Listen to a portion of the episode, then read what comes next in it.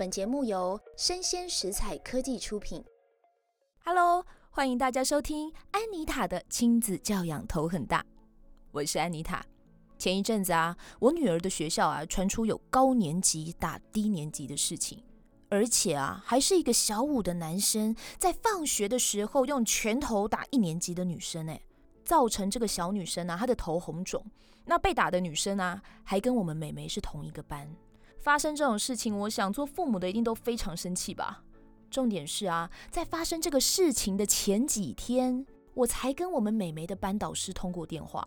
因为啊，我们去接美眉放学的时候，美眉说啊，下午她在跟同学一起玩跳绳，结果有一位自称是六年级的哥哥对着她喊说：“看什么看啊，我六年级的啦，想打架哦。”我女儿跟她的同学啊，听到这个吓得赶快转头跑回教室哦。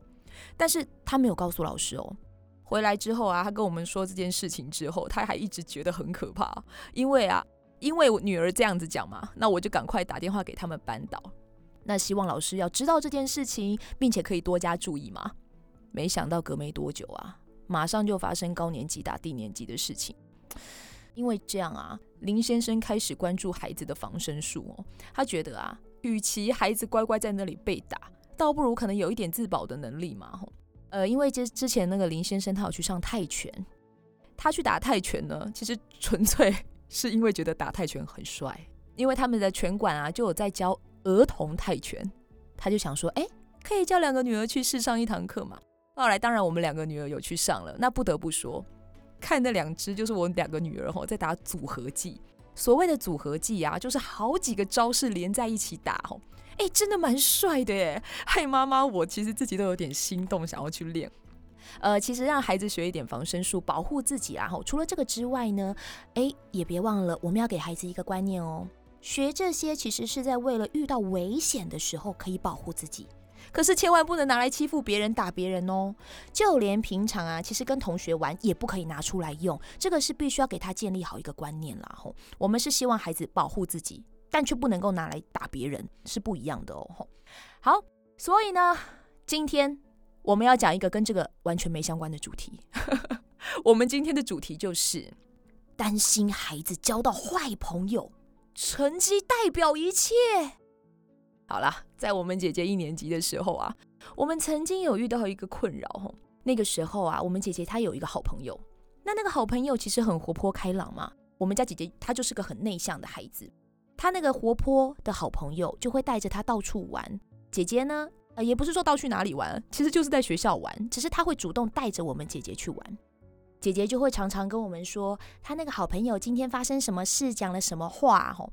但是他那个好朋友会骂脏话，他也不爱念书，在班上啊也没什么朋友，所以啊，其实林先生他很担心姐姐会不会就是因为这样被他的好朋友给带坏。所以他后来有一点排斥听到姐姐讲他那个好朋友的事情。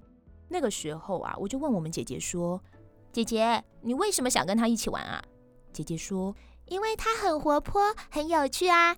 但是他会对他姑姑骂脏话。”哎，我说：“你知道骂脏话是不好的行为吗？”姐姐说：“我知道啊，我也觉得这样不好。”我说：“如果你觉得啊，跟他一起玩很开心，你们可以继续当好朋友。”但是如果是不好的话，千万不能学哦。你要知道该怎么分辨什么是对的，什么是错的。成绩不好啊，不代表人品不好。但是如果人品不好啊，你就要好好的去思考适不适合继续当朋友哦。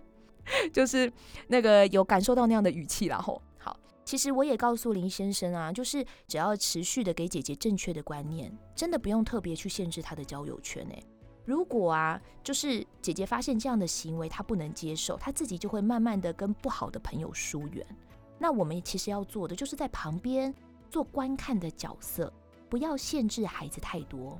你越限制他，反而越会因为怕你，怕你反对啊，怕大人会反对嘛，而不告诉你，隐瞒你。其实这样反而我们会把孩子越推越远。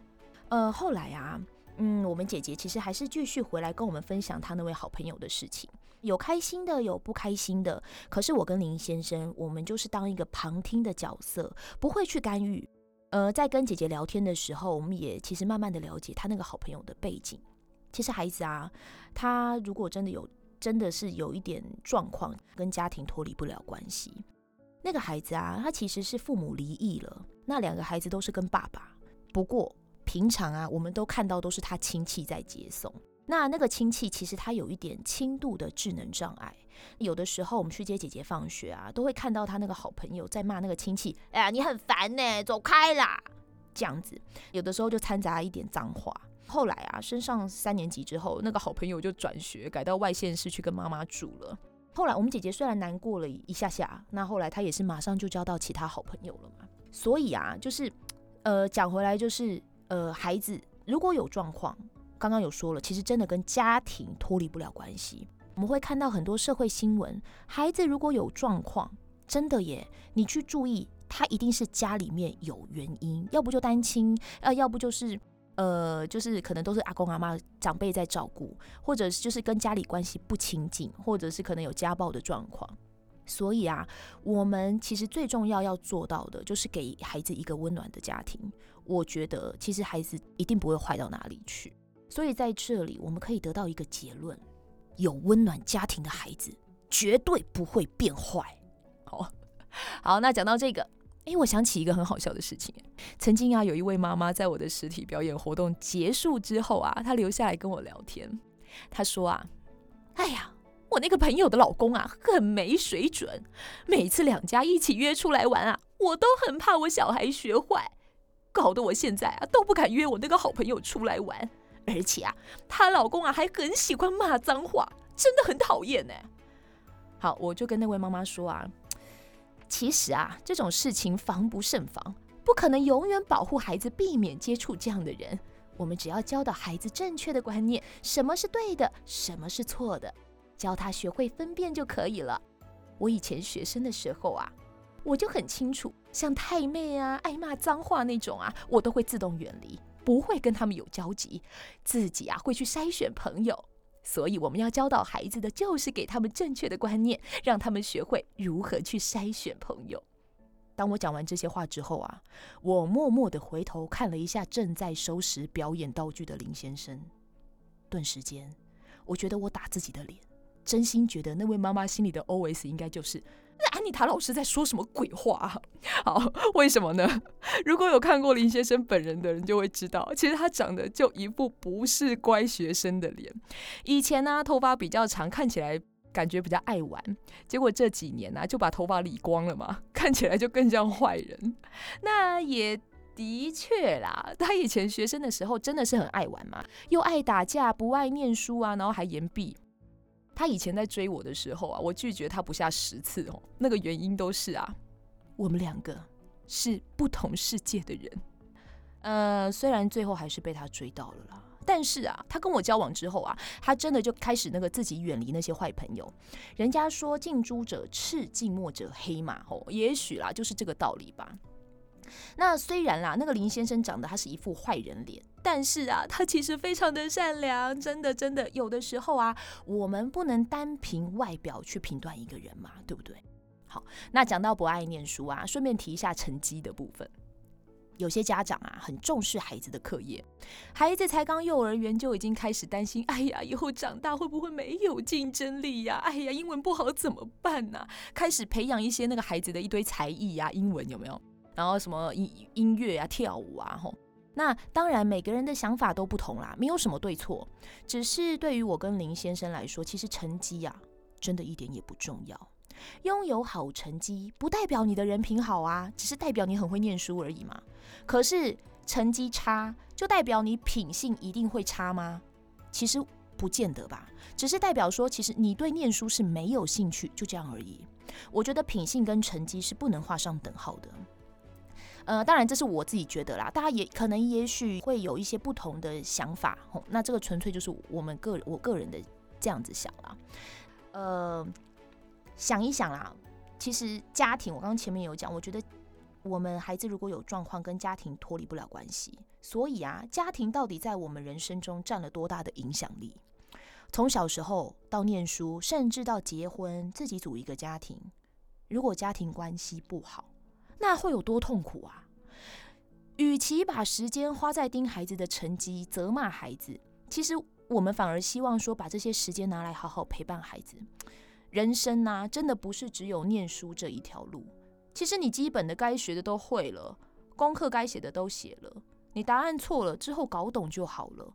剩下的时间真的拿来玩乐又何妨呢？哦，以我好了啦，以前学一些什么微积分啊，什么计算机概论啊，什么有的没有的，我现在有拿出来用吗？我也没有嘛。开根号那些现在生活上根本用不到啊。当然，我觉得在意的是你的学习态度嘛。你学习态度好，你真的不懂，你之后搞懂就可以了。哦，我是这么想。其实看到很多社会新闻啊，那个孩子没有办法忍受功课压力太大。而跳楼自杀的吼，真的比比皆是很多。所以成绩真的这么重要吗？到底是孩子在意成绩，还是大人在意成绩呢？我记得以前啊，在国中的时候，每天啊，真的每天，我那时候还有联考嘛，每天都写不完的考卷、练习卷，然后联联考啊，每天都关在房间里念书，最后要填志愿啊，都是依照长辈的意思，他要我填什么我就填什么。那事实上，我到底想要什么？我不知道哎、因为我不能有自己的想法，长辈也没办法沟通，所以就依照长辈说的做。毕业之后啊，进入了职场，其实浑浑噩噩过着没有意义的上班族生活。然后三十岁之后，我才决定放手去做我自己喜欢做的事情，把兴趣当成了职业。所以我真的很庆幸，我觉得我现在能够把自己的兴趣、我喜欢的东西做成职业，实在是太棒了。现在啊，我已经当了父母嘛。当然会希望孩子不要像我们以前一样那么痛苦。那当然，如果孩子本身喜欢念书，我们当然支持啊。可是如果孩子不喜欢，我们其实可以好好发掘孩子的兴趣、他的长处，他喜欢什么，培养他的专业，让他们可以有一技之长嘛。那呃，当然我们必须要以尊重孩子的意愿为主。如果啊，其实孩子只是一昧的依照大人说什么就做什么，依照大人想要的方式去做，完全没有自己的主见，不知道自己要什么，诶，其实这样很可怕诶。所以为什么很多妈宝啊、爸宝就是这样来的嘛？所以啊，在这里我们可以得到另外一个结论：成绩只是一时的，品性会跟我们一辈子。好啦，刚刚呢有提到要让孩子有主见，对不对？那如果遇到孩子的想法跟我们想的不一样，该怎么办啊？好，我提供一下我自己的做法给大家参考一下。好，第一个，我会先了解他为什么会这么想，为什么会想这么做。我们先请听，理解他想这样的原因。再来呢，第二个，我我会告诉他我的想法跟我的看法。好，跟他说完了之后，第三个，我会很客观的分析他的想法跟我的想法的优点跟缺点。我的想法不不一定完全都只有优点，一定也可能会有缺点的，所以我们要客观的去分析哦，他的想法的优缺点，我的想法的优缺点，告诉他你做这个决定可能会造成什么样的后果，他必须自己要能够承受，可以接受哦。最后了，我们要接受并支持孩子的选择，即使我前面讲的这样那个舌灿莲花的讲了一堆，但是他最后还是想要他他觉得他可以承受那样的后果，他还是决定他要做的事情。我们要做的就是接受并且支持他就好了。好，其实人都一样的，我们不断的在踢着铁板，不断的在长大。你要让他自己去试了，有失败了，他才会调整他的做法。那长长辈很喜欢讲啊，我吃的盐比你吃的米还多，所以你就听我的。可是为什么我要听你的？为什么我不能去试试看呢？孩子会有这样的想法，就像我们年轻的时候，一定也会觉得，为什么我要照长辈说的做呢？我可能我有自己的想法啊，对不对？所以，我们只要接受并且支持孩子的选择就可以了。这样的模式啊，我觉得无论在大事小事，其实都很适合。小事啊，像是什么买书啊、买玩具吼；大事像是，假如孩子有一天他告诉我说他要出柜，我觉得这个也是可以适用的哦。那当然，你不能假装你很开明的要讨论，但事实上却是一直游说孩子一定要遵循你的想法做事。那分析的时候，也必须要真的很客观，让孩子认同这些优缺点。最后啊，如果孩子真的做了错误的决定，哼，你看吧，我当初就是跟你讲啊，你看你就是不听嘛。记得你千万不要冷嘲热讽。我们大人都会有做错决定的时候，更何况是孩子。正所谓不经一事不长一智嘛，重点是知道错了，汲取教训就好啦。所以，无论孩子做出什么决定，都要让他知道，我们会在旁边支持他，陪着他，这样就够了。其实啊，人生真的很短暂呢。你与其花时间在跟孩子或另一半争执啊、吵架、怄气，倒不如好好珍惜每一个相处的日子，过得开心快乐最重要，对不对？接下来呢，我们要进行 email 的信件回复了。好，这个是台北很困扰的贝比妈。好，她说：“安妮塔老师你好，我儿子现在四岁，开始喜欢粉红色跟亮晶晶的小东西，也很喜欢公主。哎呀，正常男孩子喜欢的车子跟恐龙，他都不喜欢。爸爸因为这样啊，开始禁止他喜欢粉红色和公主。哎呀，请问一下，我该怎么做才好呢？”好，这个部分啊，嗯，讲到性向的问题哦，我觉得啊，应该先跟老公讨论，就是如果你怀疑孩子的性取向是同性向的时候，你们会怎么做？呃，我觉得啦，假设孩子哦是同性向的，我们再怎么反对跟禁止是没有用的，因为这个不是你强迫他改回来就可以的，他就是喜欢粉红色，就是喜欢亮晶晶的东西，就是喜欢公主。嗯、其实啊。孩子喜欢粉红色跟公主，不代表他的性向一定是同性向哦。如果你本身父母亲就很排斥了，那你要孩子怎么办？他的性取向就是这样啊。孩子会因为父母的排斥，造成了心理阴影之后，开始想隐瞒，装作他可能不是，但其实他心里是，他只能够骗你，装作他不是。也许可能还会出现行为偏差，但是这是我们父母想要的吗？如果不是，那其实我们真的要试着接受，不要想着去改变孩子，或者是就是一直一直觉得说啊，这个一定是可以瞧回来的哦之类的。其实我们应该要做的是改变自己的想法。所以啊，为什么说要先跟老公讨论？因为夫妻双方啊，必须要先有能够接受孩子可能是同性向这样的共识。当你接受了之后，其实你还会不会介意孩子喜欢公主啊？不会啦，因为你已经有一个心理认知，就是啊，他可能是，对不对？你已经有这样的认知了，你就根本也不会去介意了。那当然啦，你不能够因为男孩子喜欢女生的东西就认定他一定是同性向。